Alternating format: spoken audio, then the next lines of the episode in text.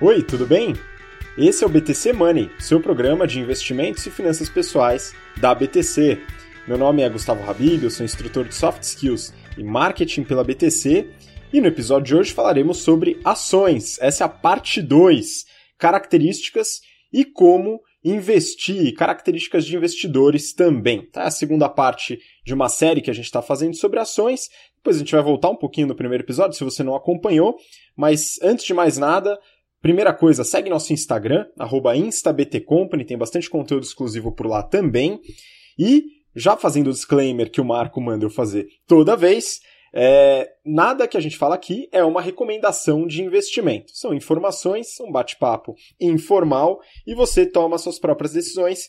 E, se quiser, busca ajuda de um profissional é, especializado para trabalhar sua carteira de forma personalizada. Agora vamos lá, apresentando o pessoal que vai me acompanhar nesse episódio.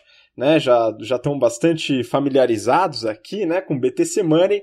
Rafael Lopes, instrutor de risco e performance do nosso programa de mercado financeiro, General Finance Program.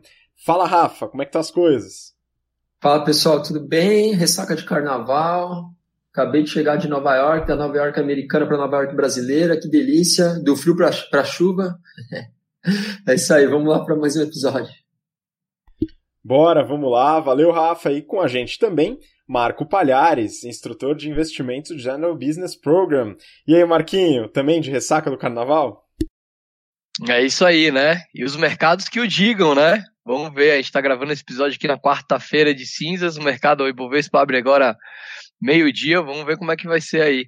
Né, o coronavírus está se espalhando pela sociedade. Pessoal, bem-vindos aí ao oitavo episódio. Vamos falar aí sobre ações, né? Isso, Habib? Isso aí, Marco. E esse episódio, né, vai ao ar na segunda-feira, né? A gente já vai saber, o pessoal já vai saber o que que deu esse movimento aí do coronavírus na ressaca do carnaval, mas a gente vai falar um pouquinho sobre algumas características de ações aqui para você poder acompanhar no seu podcast, né? Seja correndo na esteira, no trânsito ou lavando sua louça, ou pelo YouTube, quem acompanha a gente e quer dar uma olhada nas conversas também. É, a gente começou a falar sobre ações na semana passada, né, pessoal? Então, só retomando, a gente falou um pouco sobre o que são ações, né? Qual que é a importância das empresas ao abrir mão de parte é, do seu capital social e abrir isso ao mercado, né? Então, IPO, a gente falou sobre tipos de emissões de ações e algumas características e principalmente como os movimentos da economia, taxa de juros, câmbio, política e mercado afetam os valores e as ações. E nesse episódio, a sugestão é a gente falar um pouquinho, bater um papo sobre algumas características específicas de ações para quem vai investir nesse mercado de renda variável. É, small caps e blue chips também, né? A diferença entre ações ordinárias, preferenciais, units é, e também falar sobre modos de investir, análise técnica versus análise fundamentalista, né, se for algum tipo de briga ou não, e tipos de investidores, né, que a gente tem bastante no mercado. Então vamos começar, né, pessoal? Eu tava dando uma pesquisada aqui sobre tipos de ações. E quando a pessoa vai atrás de uma ação para comprar, ela geralmente vê ali o que a gente chama de ticker, né? Então o código da ação. Né? E esse código ele tem alguns números aí que podem indicar algumas coisas, né? E eles indicam justamente essa diferença entre ações ordinárias, preferenciais e units. Né? E Rafa, eu queria saber de você é, o que, que são, quais são essas diferenças, né? Qual a característica de uma ação ordinária e de uma ação preferencial? Se puder dar uma luz aí pra gente. É, a principal diferença, Habib, diz respeito à, à ordem de preferência quando você tem um caso de falência da empresa. Né? No caso da, de falência da empresa, os acionistas preferenciais eles têm preferência no recebimento da, da massa falida, da distribuição dos recursos. Né? Essa é a primeira, é a primeira é, diferença. Uma, uma segunda diferença importante é que, obviamente, o, o detentor da ação ordinária ele é o, ele é o controlador da empresa, né? É, é, é dono da empresa ou é controlador da empresa quem tem 50% mais um é, da quantidade de ações ordinárias. Então, o acionista preferencial ele não tem é, direito ao controle da empresa e o acionista ordinário ele tem direito a controle. No caso, se a gente não tiver um acionista único, né, com 50% mais um, a gente tem que fazer um conjunto ou ou tem que ter um, um, um somatório de alguns acionistas que eles juntos conseguem é, é, tomar decisões em conjunto para conseguir exercer o controle. É, para tomada de decisões, pode existir alguns acordos de acionistas, que a gente chama, né? e esse acordo de acionistas pode prever também algumas regras para exercício de, de, de, tomada de decisão, e aí, só que isso tem que estar tá previsto, e de novo, isso é válido só para os acionistas ordinários. Né? E uma quarta, uma, uma outra diferença importante é que o acionista preferencial, justamente por ele não ter direito ao controle, ele tem, normalmente ele recebe dividendos maiores, né? então normalmente a ação preferencial ela paga dividendos que são superiores aos das ações ordinárias. No caso das units que você comentou, a unit é uma junção de ações preferenciais e ordinárias. Né? Então, quando a gente tem uma unit sendo negociada, ela é composta por um número, uma determinada quantidade de ações preferenciais e uma determinada quantidade de ações ordinárias. Existe uma razão. Né? Por exemplo, pode ser um 4 para 1, quatro preferenciais e uma ordinária. Então, isso define as, as units. E em relação ao ticker de negociação dessas ações na bolsa, a ação é, preferencial, normalmente ela termina com 4 no fim, a ação ordinária é com 3 e as units com 11. Então, isso a gente consegue identificar se é a ação preferencial ordinária ou unit na bolsa, pelo, pelo número que segue ali o, o código da ação. Boa, Rafa. Eu tenho alguns casos aqui, baseado nisso que você falou, né? Então, falando de ação ordinária, né, que é ação que tem direito a voto, apesar de que se você tem 100 ações, você não vai ter direito nenhum a voto, né? Só tem no papel mesmo, porque não vai mudar nada. Você vai participar da reunião, vai ficar só no cafezinho mesmo. É, de qualquer forma, né? Então, as ações ordinárias, como você falou, geralmente final 3, tem o exemplo da Natura, por exemplo, cujo ticker é NATU 3, né? Nato 3. Então você vai lá no home broker, quer ser acionista é, ou investir na Natura, você adquire essa ação, que é uma ação de característica ordinária. Né? No caso da preferencial, né, ou PN, como chamam, tem o caso do Itaú, por exemplo, que é o ITUB ou ITUB4. Né? Tem também o ITUB 3, que é a ação ordinária, mas a preferencial é ITUB 4, e aí você tem, é, como você até comentou, uma liquidez maior, né? uma ação mais negociada nesse sentido. E falando de Unity, você tem é, o exemplo da Tietê, que tem a Tiet 11, T-I-E-T 11, né, que é a junção de uma ação ordinária e quatro ações preferenciais. E aí, Marco, queria é, conversar contigo também, porque assim, será que vale a pena investir mais em ação ordinária, ação preferencial, unit, qual que é a diferença? Né, a gente falou aqui que a preferencial costuma ter mais liquidez, como o Rafa comentou, tem a a preferência num caso de falência, né, no recebimento dos recursos. Mas será que a ordinária não tem nenhuma vantagem, além do direito a voto? Eu estava dando uma olhada nesse conceito de tag along, né? Será que isso importa também, Marco? Ah, com certeza, Habib. E é óbvio que vai depender do volume que você é investidor, né? Se você é um grande investidor e quer tomar, por exemplo, controle, né, em relação a uma empresa, você tem que comprar as ordinárias, você vai ter que pegar o direito ao voto. É, outro, já se você é um investidor pequeno, como eu, por exemplo, faz pouca diferença comprar ordinária, preferencial, né? Sem ações vai, votar, vai mudar muito pouco lá na votação do dia a dia da, da empresa.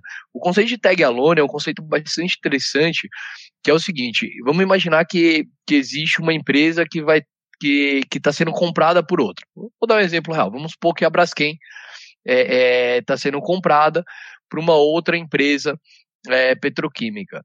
É, o direito de tag along é um direito dos acionistas minoritários de poder vender também a sua ação para esse novo controlador. Né? Isso é um direito muito importante porque é, previne e, e, protege os investidores minoritários caso entre algum sócio novo que, que os sócios minoritários não querem, né, não tinham como, como padrão antes da compra. Né, então é um direito muito, muito importante, principalmente para quem é minoritário. Exato, principalmente também para quem é detentor dessas ações ordinárias, né? Se pela lei, né, se existe esse mecanismo tag along, é obrigatório é, o novo controlador a fazer essa oferta para os acionistas minoritários, né, protegendo assim os seus interesses também. Então é importante estar atento a esse ponto. Só um esclarecimento rápido, né? A gente falou de Unity, o Rafa colocou aqui a definição da Unity, é, mas é importante salientar que nem sempre vai ser como esse exemplo que eu citei, né? Que é uma ação ordinária mais quatro preferenciais negociadas através de uma Unity, né? No caso TIET11. Né? Você pode ter outras combinações, duas ordinárias e três preferenciais, assim por diante. Né? Não tem essa necessidade de ser uma ordinária quatro preferenciais ou outras outro modelo de, de combinação. Tá aí dentre outras units, né, tem units de ADRs, né, que são os certificados aí para empresas de fora, né, que negociam na bolsa, mas outros, a gente falou que o ticker é, é, é são as quatro letras mais o número 11, é importante salientar também que existem outras, outras classes de ativos que negociam com o ticker com o final 11 e não são units, como por exemplo os fundos imobiliários. Né? Então, fundos imobiliários, por exemplo, XPML11, XPMOLs 11, né? é, é um fundo imobiliário, né? não é uma unit, é, e é negociado com o final 11, né? só para esclarecer que existem essas diferenças. Bom, vamos continuar, pessoal. Seguinte, é outro ponto importante que todo mundo fala, né? São a diferença aí entre small caps e blue chips. O que, que são blue chips? O que, que são small caps? E aí, Rafa, como é que a gente pode separar esse negócio aí? É, o que basicamente define uh, uma blue chip e uma small cap é o, é o market cap da ação, né? O que é o market cap? Market cap basicamente é o tamanho da empresa. Quando a gente pega a quantidade de ações vezes uh, o valor de cada ação. Então essa é a definição de market cap. E quanto maior for, as blue chips são as ações que têm os maiores market caps, os maiores valores de mercado, e as small caps os menores valores de mercado. Não tem uma, uma fronteira, né? Uma um número em mágico, que a gente fala, pô, abaixo desse número é uma small cap, acima daquele número é uma blue chip, mas a gente consegue identificar algumas características dessas ações, tá? Então, primeiro, obviamente, as blue chips, como elas têm um, um valor de mercado muito maior, em geral elas têm uma quantidade de ações também maior sendo negociada na bolsa. E aí, principalmente para o investidor grande, muitas vezes ele só consegue fazer investimentos na bolsa, né, em mercados como o brasileiro, através dessas ações, porque ele precisa movimentar valores muito maiores. No caso das small caps, já fica um pouco mais difícil. A gente pegar um fundo de investimento, né, que tem um volume, um patrimônio mais representativo, pode ser que ele tenha dificuldade para montar uma carteira de small caps, por exemplo. Tá? Então, isso, isso leva a algumas implicações. Primeiro, quando a gente tem movimentos muito fortes de, de capital estrangeiro, em geral, as blue chips elas são mais afetadas, porque as blue chips elas são utilizadas como veículo de investimentos desses, desses é, investidores, né, que, que, que, movimentam recursos é, do exterior.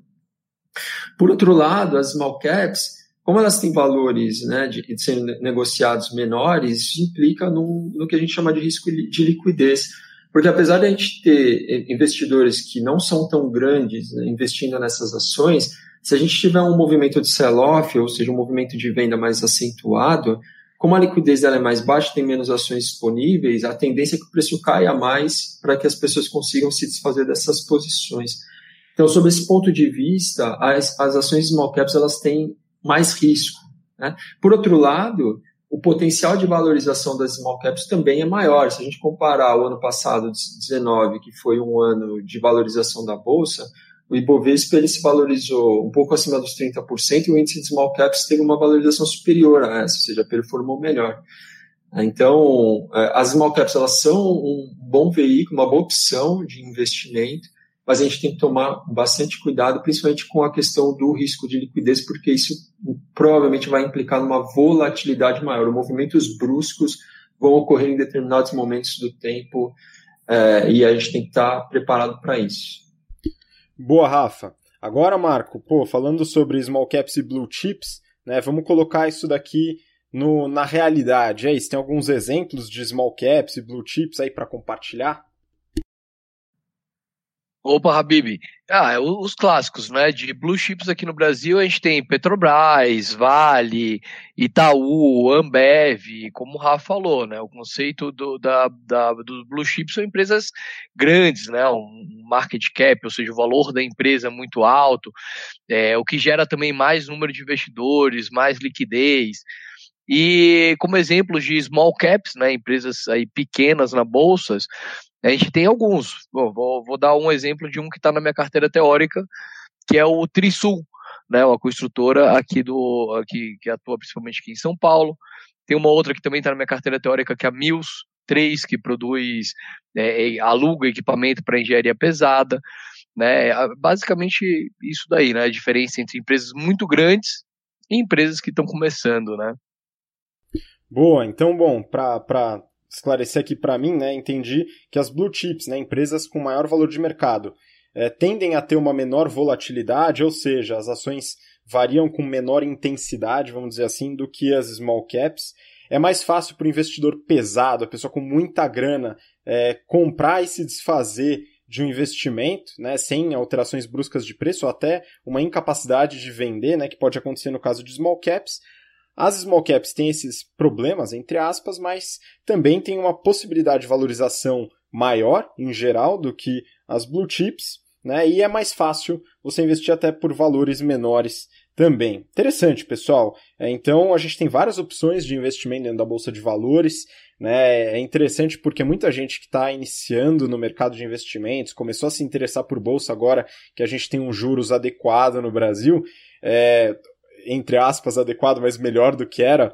É, é, muitas vezes pensam em investir na bolsa. Né? Investir na bolsa é um conceito aí que, que é meio complicado. Né? Você pode investir de centenas, milhares de formas dentro da bolsa de valores e não só na bolsa como uma unidade. Né? Então é importante né, colocar isso. E aí a gente introduz o próximo tópico, né, que é justamente como que a gente pode é, investir em ações mediante alguns critérios e alguns temas, algumas técnicas, né? E a gente tem uma briga entre investidores, né? não sei se é uma briga, vocês podem até me ajudar a esclarecer, que é análise técnica e análise fundamentalista.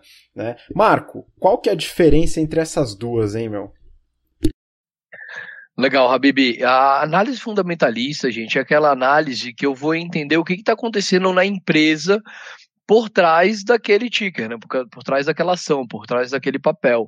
É, e aí eu vou entender o que, que é empresa, se ela dá lucro, se ela não dá. Eu vou acompanhar o BTC Journal para ver os resultados da empresa.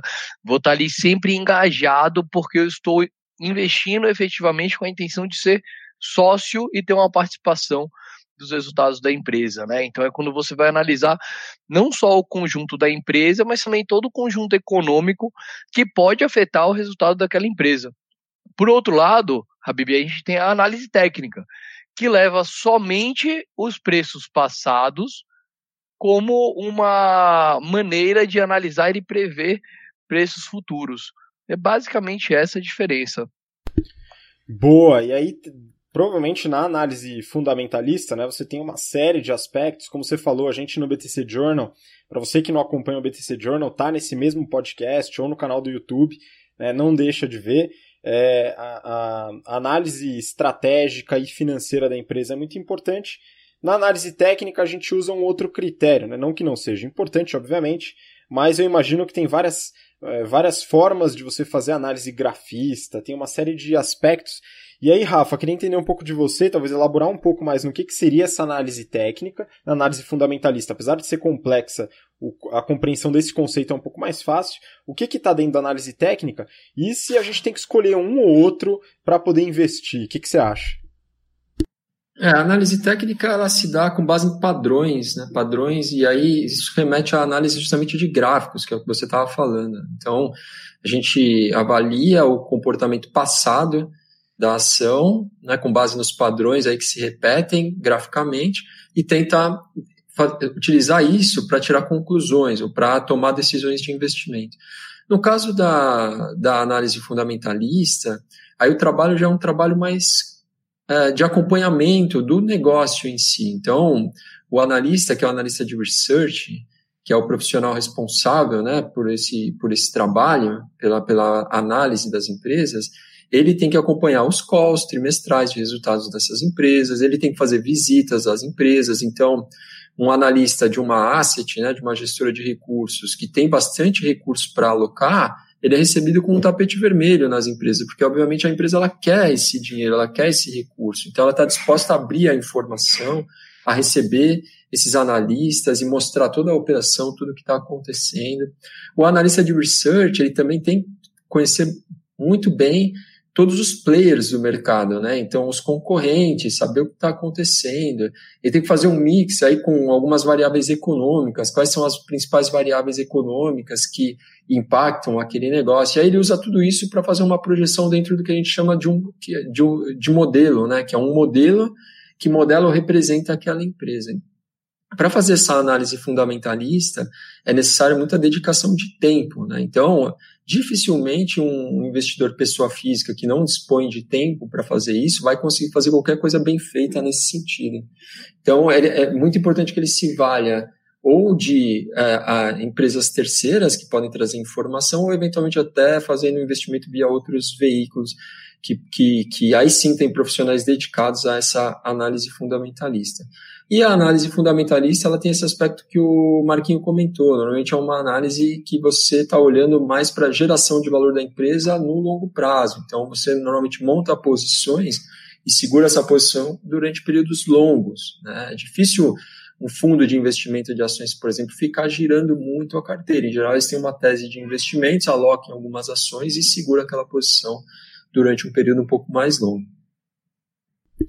Boa. E aí, quando a gente fala, né, analista, análise fundamentalista, então, né, a pessoa tende a segurar um pouco mais a sua posição, suas ações, né, os movimentos de mercado. A gente estava até batendo um papo antes de começar a gravação, né, o, o, a pessoa que faz a análise fundamentalista, análise da empresa e do mercado, né, ele eventualmente pode até ele pode até é, ser afetado, por exemplo, pelo coronavírus, né, a sua análise ser afetada, mas não pelo movimento especulativo do mercado, mas por como aquele, a, aquela mudança no cenário afeta a operação da empresa, como a gente falou da Apple, por exemplo, né, e até tem uma notícia recente da B2W, que é uma empresa que tem capital aberto em bolsa aqui no Brasil, né, é, vai reorganizar o seu estoque de celulares, por exemplo. Tá? Então é importante fazer essa diferença. Né? Eles fazem uma análise bastante diferente.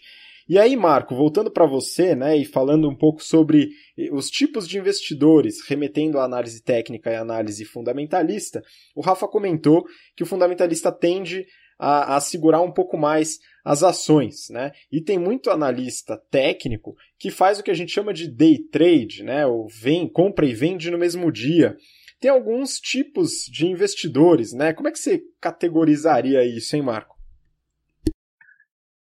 Basicamente, a gente tem três tipos de investidores. A gente tem aquele long only, né, que é aquele cara que compra e fica, né, por longo prazo, e aí realmente o conceito de ser sócio né, é, é, o long only, né, o cara que comprou e, e vai que vai. A gente tem, por outro lado, o day trade, é o cara que vai comprar e vender no mesmo dia. Então, ele muito dificilmente dorme posicionado, dorme com alguma, alguma ação na carteira.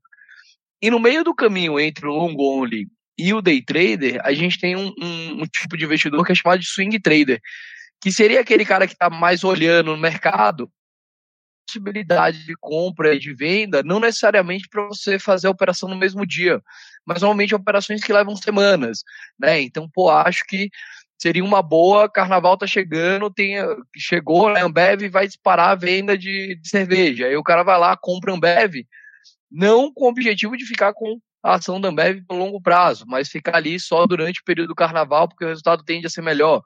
Enfim, e aí dá, depois do resultado ele vai lá e, e vende a ação, né? Depois que, que teoricamente a ação já, já subiu. Então a gente tem basicamente esses três tipos. O day trader, que é um cara que basicamente se fundamenta na análise técnica, então ele vai olhar preços passados, ele vai é, é olhar o fluxo né, de, de compras e vendas que estão rolando naquele dia para poder fazer, tomar suas decisões de, de compra e de venda.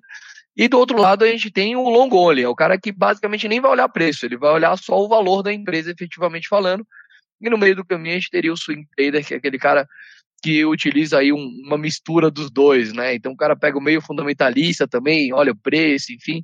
Normalmente, Habib, a gente acaba utilizando é, todos os dois tipos de análise, né? Tanto fundamentalista quanto técnico. Eu, por exemplo, quando vou comprar uma ação, cara, por mais que tenha valor, por mais que eu estude o, o fundamento, não adianta, eu sempre abro o gráfico ali, faço uma linha de tendência, meto um Fibonacci para ver se está tá indo pro, pro caminho certo antes de, de efetivamente é, é, é investir. Boa, e é justamente isso que eu queria perguntar pro Rafa para a gente finalizar o episódio de hoje. É isso, né? A gente tem que escolher um time, Rafa, tem que escolher ou análise gráfica e técnica, ou análise fundamentalista, ou dá para margear ali nos dois campos? Olha, normalmente os investidores, vamos dizer, profissionais, eles têm preferência por um tipo de análise ou outra. Então, tem muitos fundos, por exemplo, que só usam análise fundamentalista, outros se valem um pouco da análise técnica. Mas a informação nunca, informação nunca é demais, né? Então, a gente pode se valer ou, ou, ou utilizar as duas análises para ter um conjunto de informações é, maior, né? Então, uma, uma não invalida a outra, né? elas podem ser utilizadas como análises complementares. Mas, de novo, em, geral, os investidores têm preferência por uma ou por outra e têm maior domínio, maior conhecimento também sobre um tipo de análise ou, ou, ou outra, né? para tomada de decisão. Muito bom. Né? Então é importante, como você mesmo falou, informação não faz mal a ninguém. Não é porque você faz análise fundamentalista que você precisa necessariamente ignorar todo o histórico né, do comportamento do mercado. Outra coisa que o Marco abordou, que eu acho que é importante a gente discutir, a gente vai deixar para a próxima discussão, afinal essa discussão não acaba aqui, a gente vai continuar falando sobre ações nos próximos episódios, é uma discussão que ficou em voga nos últimos tempos entre os investidores, que é preço importa ou preço não importa. É, eu vou pedir para vocês responderem isso na semana que vem, né, dando a visão de vocês. E, já falando para o pessoal que está ouvindo a gente, ou vendo através do YouTube, a gente vai continuar nesse assunto, né? Hoje a gente fica por aqui para não esticar muito. A nossa proposta do BTC Money é tentar, a nossa meta é tentar não passar de 30 minutos, né? A gente vai ficar um pouquinho antes disso hoje, mas senão a gente alonga muito. E na semana que vem a gente vai continuar falando sobre ações, é a parte 3 desse, desse programa. Né, a gente vai comentar um pouquinho mais na prática como investir. Eu vou querer essa resposta de preço importa e preço não importa, tanto do Marco como do, do Rafa, mas a gente vai falar sobre é, corretoras, como investir no home broker, imposto de renda e falar um pouquinho mais sobre a montagem da carteira de ações, é um assunto bastante em voga. Então, pessoal, a gente fica por aqui hoje. Rafa, manda sua despedida aí pro pessoal. Valeu, pessoal. Grande abraço. A gente se vê no próximo episódio aí. Valeu, Marquinho. Manda você também aí dessa ressaca de carnaval aí, manda sua despedida. É isso aí, pessoal. Obrigado por terem assistido, ouvido até aqui e até o próximo BT Semana aí. Muito obrigado, pessoal. Obrigado você que ouviu, assistiu até agora, pela paciência, pelo interesse. Nos vemos na próxima semana, no próximo BT Semana. Um grande abraço, até lá. Tchau, tchau.